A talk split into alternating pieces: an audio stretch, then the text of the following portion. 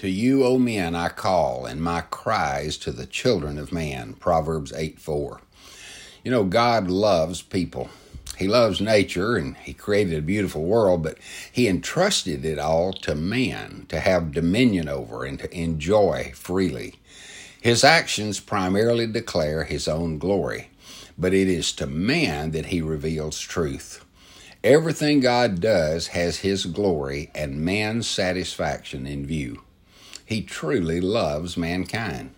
Creation, revelation, incarnation, and redemption all shout, I love you, and I want you to be satisfied in me.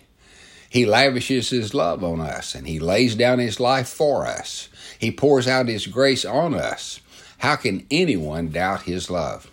Even as we experience loss, pain, and death, He cries out for us to run to Him not from Him. He receives us, comforts us, and strengthens us in our need. He's crying out to you right now. Oh, Father, help us hear the loving call from you. Amen.